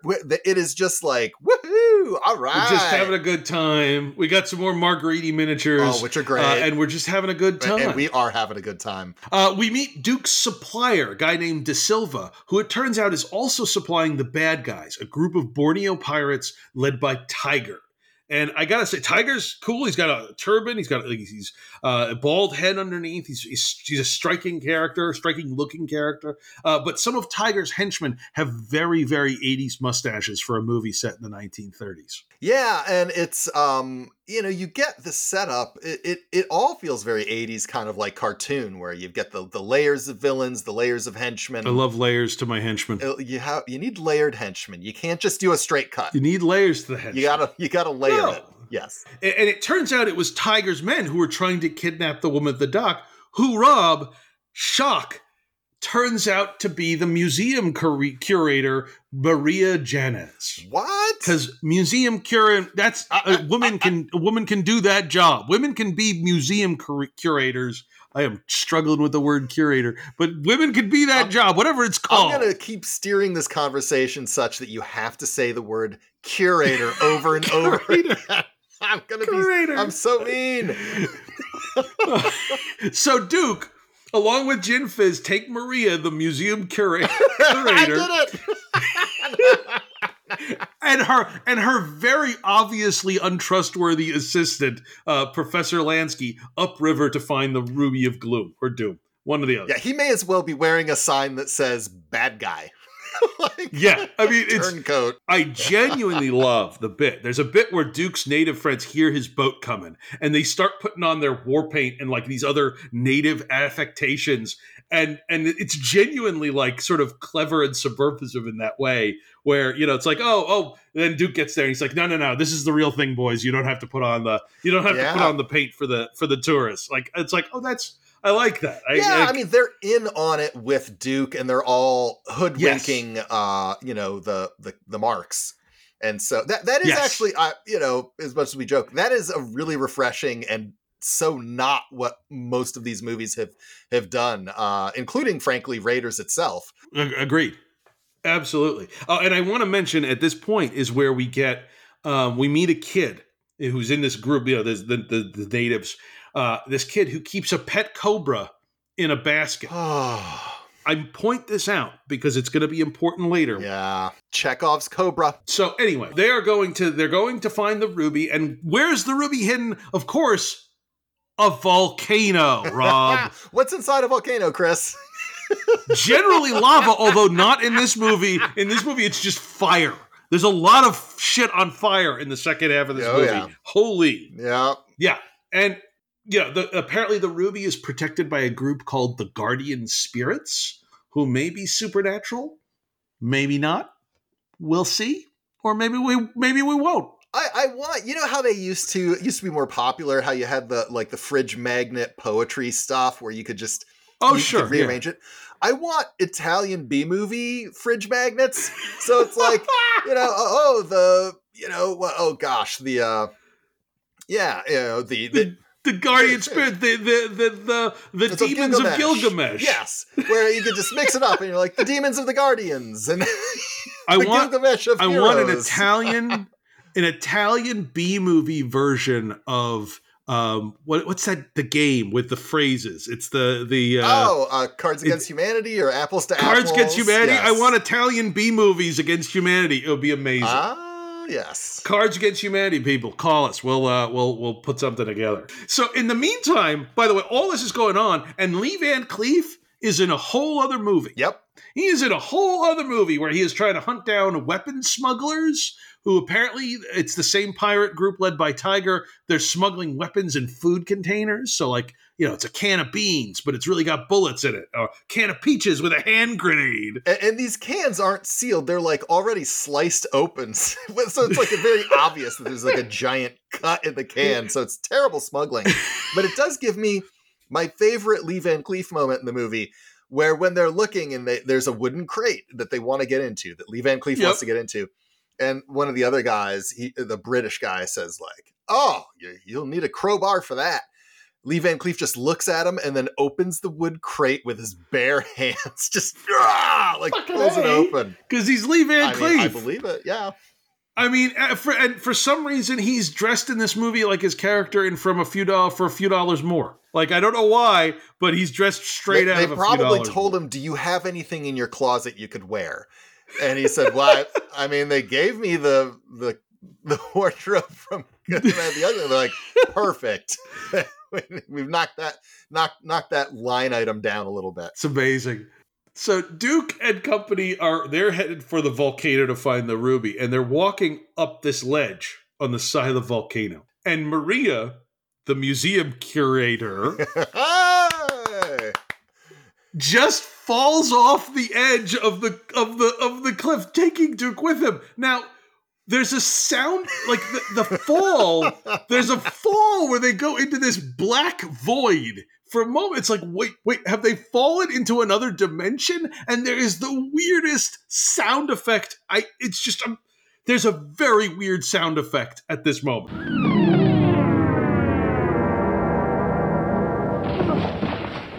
That's so weird. Super weird.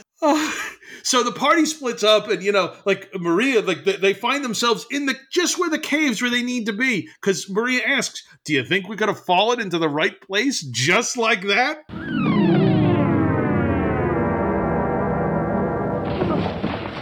Sure can, Marie Museum curator.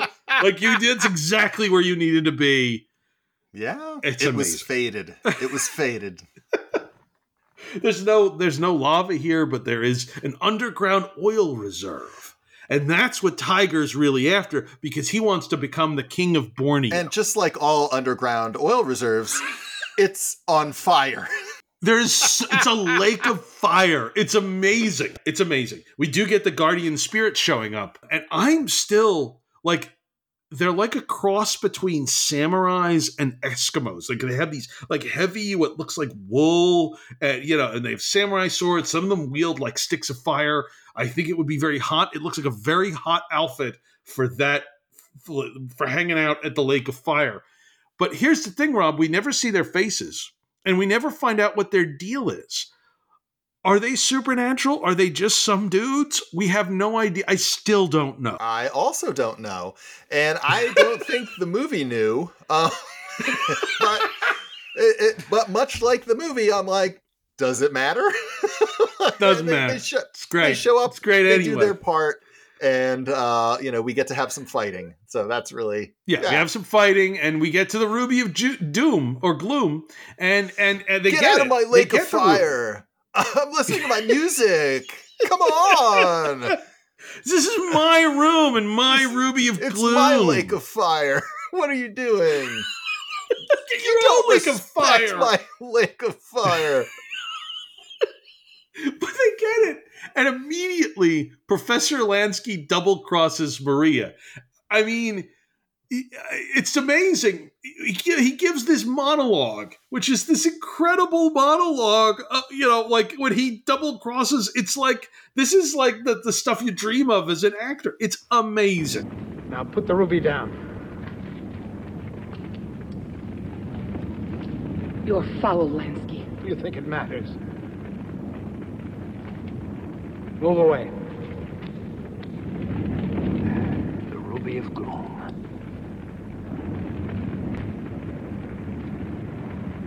Don't you two realize you've been nothing but puppets? Glory of our little museum. Ha! Too small for the ruby of gloom. It needs someone like me to present it to the world. I have the proper ego. So large. All science will be at my feet and will weep when I unveil the plaque in your memory. Maria, starry eyed researcher.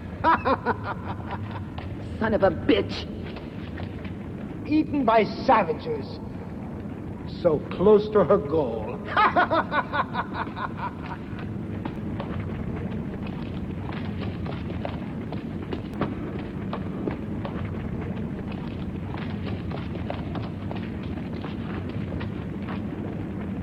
Put the gun down or I'll kill the girl.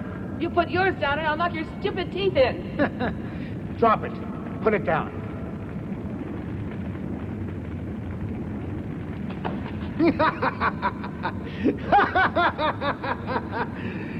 Poor Captain Yankee. I believe it's called a mic drop, Chris. yes. Yeah, but what happens next? He leaves, and I shit you not, he is immediately killed off screen by Tiger and the pirates who then take the Ruby of Doom. We never even see him get killed. All this thing, he's got this big monologue and then dies, and we never even see it. Turns out mom was right. Nobody likes a bragger. You're gonna go down. Just be a little more modest. Come on. And and Tiger gives a big speech where he's talking about, you know, throwing off the shackles of colonialism. And you think like for a moment I was like, "Oh, is that the twist is that he's, you know, he's actually, you know, the the The hero of the righteous movie, yeah. person. Yeah. yeah, he's the hero of the movie. But then he starts imprisoning all the people from the village. Like he starts rounding them up and and putting them in in, in prison, and he's got like this oil refinery because he's going to refine the oil and sell it to both sides during the impending World War II. And he's he's rounding up these people. They're all in in the prison, right? Including the boy with the basket and the cobra. Now, Rob, this leads to one of the most genuinely amazing moments in this film. Now, I, I and I want to say, you know, we always uh, old movies, all of that. Spoiler alert, big time. If you don't want to know the most amazing thing, If you don't want to know what happens next, pause here and go watch Hunters of the Golden Co- Hunters of the Golden. we have Cobra. podcast Go watch chapters. Jungle- Just skip to the outro. You can find Jungle Raiders. Skip to the outro. Yes. You remember I mentioned the kid from the village with the pet cobra in the basket. Chekhov's Cobra. Chekhov's cobra. Uh, that kid, along with his village, are now in Tiger's prison. And as they're being put in, one of the guards feels inside the kid's basket and bam, bit by the cobra. And then the cobra slithers away, and the other guards are like, well, "There's nothing in this basket. What are you talking about?" Like the clear's the guy's dying of a of a snake bite. They're like, "Whatever," and this, the cobra has escaped. And then there's a moment where the cobra peers around a tree. he peer, he peers around a tree, and the cobra and the kid lock eyes, and I shit you not, share a moment. Yes. And from from this point forward, the cobra becomes an active participant in the rescue of the villagers. It's it is amazing. The Cobra sneaks back in, takes out one of the guards, comes back to the kid, Yep. who the kid then talks to the cobra. Full conversation with the cobra. Understands the cobra hissing like it's fucking Benji or Lassie. and, and, he's telling the cobra, I keep telling you, you shouldn't do things like that. And I'm oh, just oh, there's like, something at the well. Okay, we gotta go. Let's go, Cobra. like the Cobra shows the kid where the cans of food with grenades are in them, so they can use them against the guards. How the Cobra knew that, I, I like. I think this Cobra might be the Golden Cobra of inestimable power from Hunters of the Golden Cobra before it got covered in gold. It's a Snakus ex machina. Uh, so meanwhile, Duke and company they make their way to Tiger's prison slash oil refinery, and they get on a like a truck or a caterpillar, some other piece of industrial equipment, and they start fucking up the whole place. They got a flamethrower, and they are just there's so much stuff on fire in this movie, Rob. It is just absolute mayhem. Yes, and amongst all of the mayhem, at about the hour and fourteen mark, when they're in, I think they're in the jungle of an hour thirty two yeah, minute movie, an hour fourteen mark or so. I it's I, am not 100%, but I believe it's a split diopter shot, Chris, where you get the oh. you get the oh! three-headed shot and I you can't see the line that great. They've hit it pretty well, but when she turns her head to camera frame right, her hairline blurs a little bit next uh, to Gin ah. Fizz because Gin Fizz feels like he's way closer. Yeah. So in my mind, at least, it's a split diopter shot, which really just makes this movie perfect uh, for me. Yeah. Oh yeah. Uh, you, you know some you know you say that no director can give you everything, but then there's Antonio Margheriti, and he gives it to you. He gives it all to you, all to you, including a museum curator and a talking cobra. I I. The kid and the cobra climb up into the the machine, and they are just they are torching every bad guy they yep. see. They are laughing like maniacs the whole time they do it. It's it's amazing. Antonio Margheriti, man, he will you like he's given you the meal plus an extra one to take home. There's so much in this oh movie. Oh my god. Oh my god. And and you know like Tiger is all pissed because his oil refinery is destroyed. So he goes to see De Silva, the supplier, and then you have this whole sequence where the two bad two different groups of bad guys are killing each other and the good guys they're just kind of off on their own thing because the kid takes a moment to let the cobra go free to join its cobra life partner i know. waiting for it in the grass. The cobra gets to go off into the sunset with the love of its life and i could not have amazing. been happier. It was I, amazing I, I, I mean, it's just, it's just amazing, and it's God. Uh, Gin Fizz and Maria they set more shit on fire because this movie's really about like Cobra love and and setting shit on fire.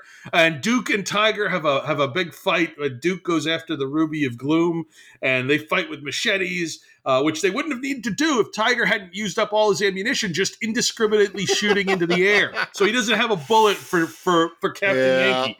Captain uh, Duke Yankee. Captain please. Yankee throws Tiger. Captain Yankee throws Tiger off a balcony to his death.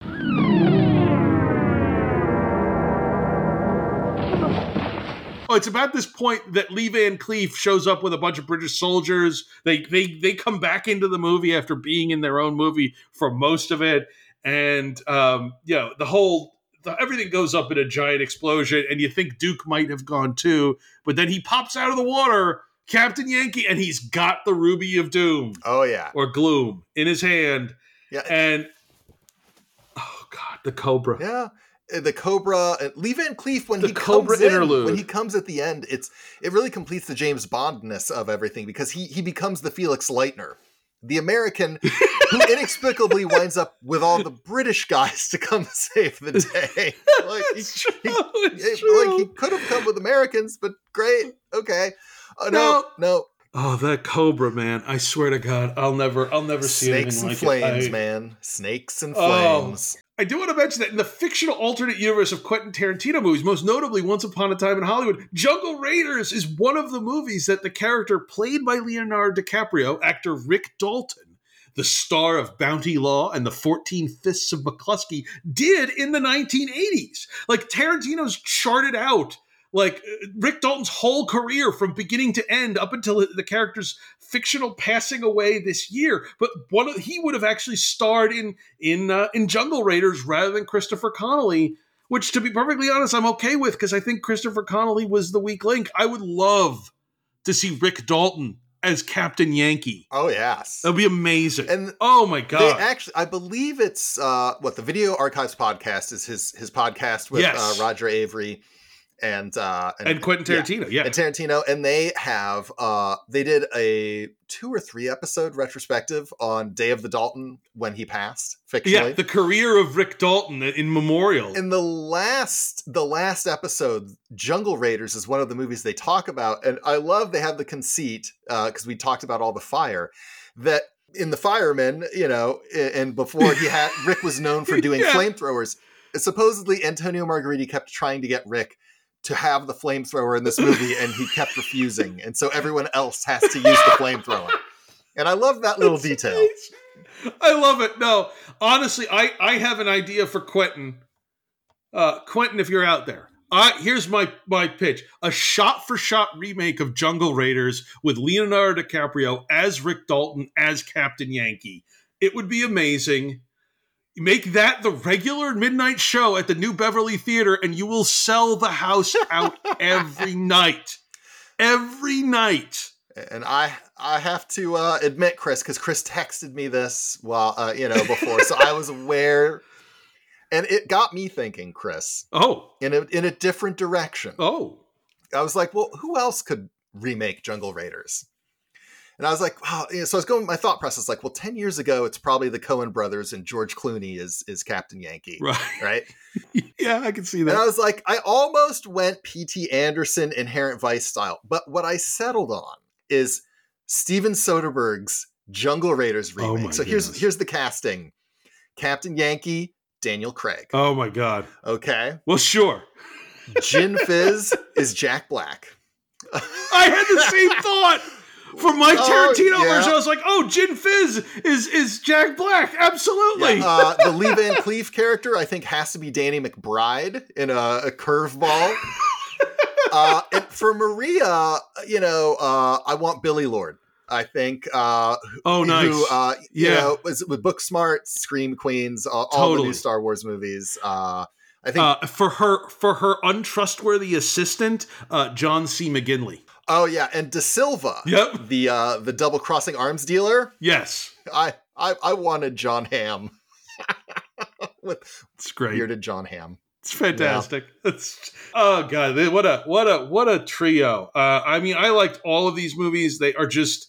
I've become a really big fan of Antonio Margheriti. He's one of those directors who his films are never dull, and he does a lot with relatively little. Like his use of miniatures is is amazing, and these are just fun movies. Like you know, it's funny because you see here we are in 2023 and you know the box office is littered with movies that are costing 300 million dollars to make and, and i'm not even saying whether they're good or bad but it's just like it's just it's so much money and if you could you know like here you go back to this this era of these b movies where you can do it it's just it's relatively cheap maybe it doesn't all make sense but god it's a lot of fun i i i loved all three of these i absolutely did Yeah, I mean it's the era that we live in. Uh, you know, you you want to hit a home run and or or strike out. Those are the only options apparently anymore. Yeah, and I and I, I'm not one of those the good old days were always good kind of people, but like there is, I feel we miss we miss things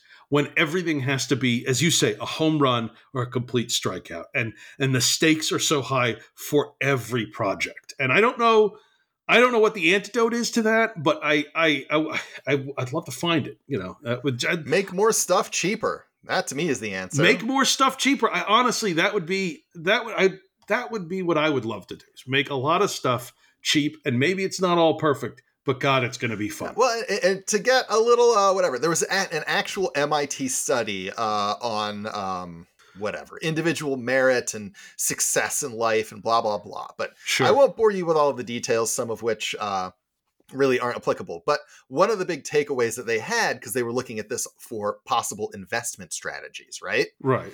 And it is the film business. Sure.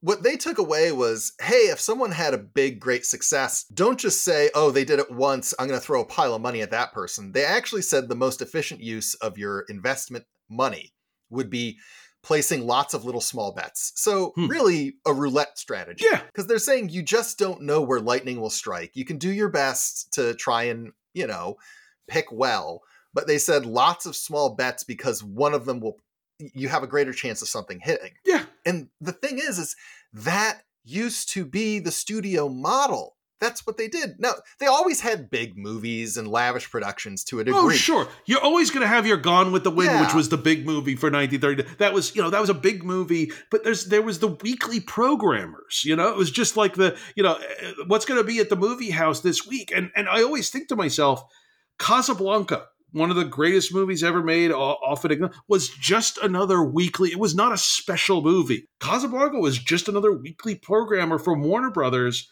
and it was just you were making so much stuff. It was, and we talked about this a little bit with uh, with the with uh, the TV episode a couple episodes ago. With you know, there was just so much stuff in the in the mill, but some of it's going to be great, and some of it may not be great, but it's going to be fun. Yeah, I mean, and, you know, if you if you only have a ten percent chance of greatness on any project, uh, and that's scientific. I didn't make that up off of my head right now. Nope. But you just then make a thousand things, and then a hundred of them are going to be great or whatever. You know, to, as opposed to just I can't believe the three things that we made this year didn't do well, and now we're like, you know, sunk. It's just Yeah. it's it's it's a very risk heavy policy that doesn't allow me to see jungle raiders anymore right right it's and you know that it's funny because that was the that idea of we're going to make a lot of stuff very cheaply. That was the philosophy that Cannon films pioneered in in the 1980s uh, that was the Golan-Globus model and it only started to fall apart when they started to spend what was a lot of money for them which is my segue to tell you that next week we are going to be talking about two Cannon film productions You're good, Chris. the 1985 the 1985 adaptation of King Solomon's Mines and its sequel, Allan Quatermain and the Lost City of Gold. And we have a very special guest who will be joining us for that episode. Austin Trunick, the author of the Cannon Film Guide, will be here to discuss these two Cannon film productions. And uh, guy is going to be a terrific episode. You don't want to miss it. You want to check it out. It's going to be great. Uh, so we are looking forward. We'll have Austin on next week, King Solomon's Mines, and Allan Quatermain and the Lost City of Gold. And uh, yeah, this marks the halfway point of our of our Get Me Another Indiana Jones series. With, with this is the fifth episode and out of ten, and uh, we're at the halfway point. And man, it is uh, it has been a good time, and there are more good times ahead. Thank you so much for listening. Again, we are your hosts, Chris Iannacone and Rob Lamorges. And if you've enjoyed the show, please consider subscribing and following us on Twitter, Instagram, and now Threads at Get Me Another Pod. Tell your friends about the show. Tell your enemies about the show. Tell that Cobra that you occasionally carry on full conversations with about the show. And join us next time as we continue to explore what happens when Hollywood says, Get me another.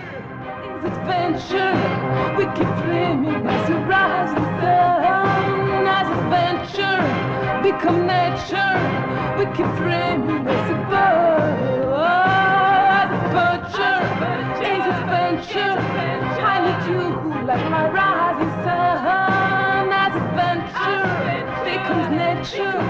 I need you like a bird.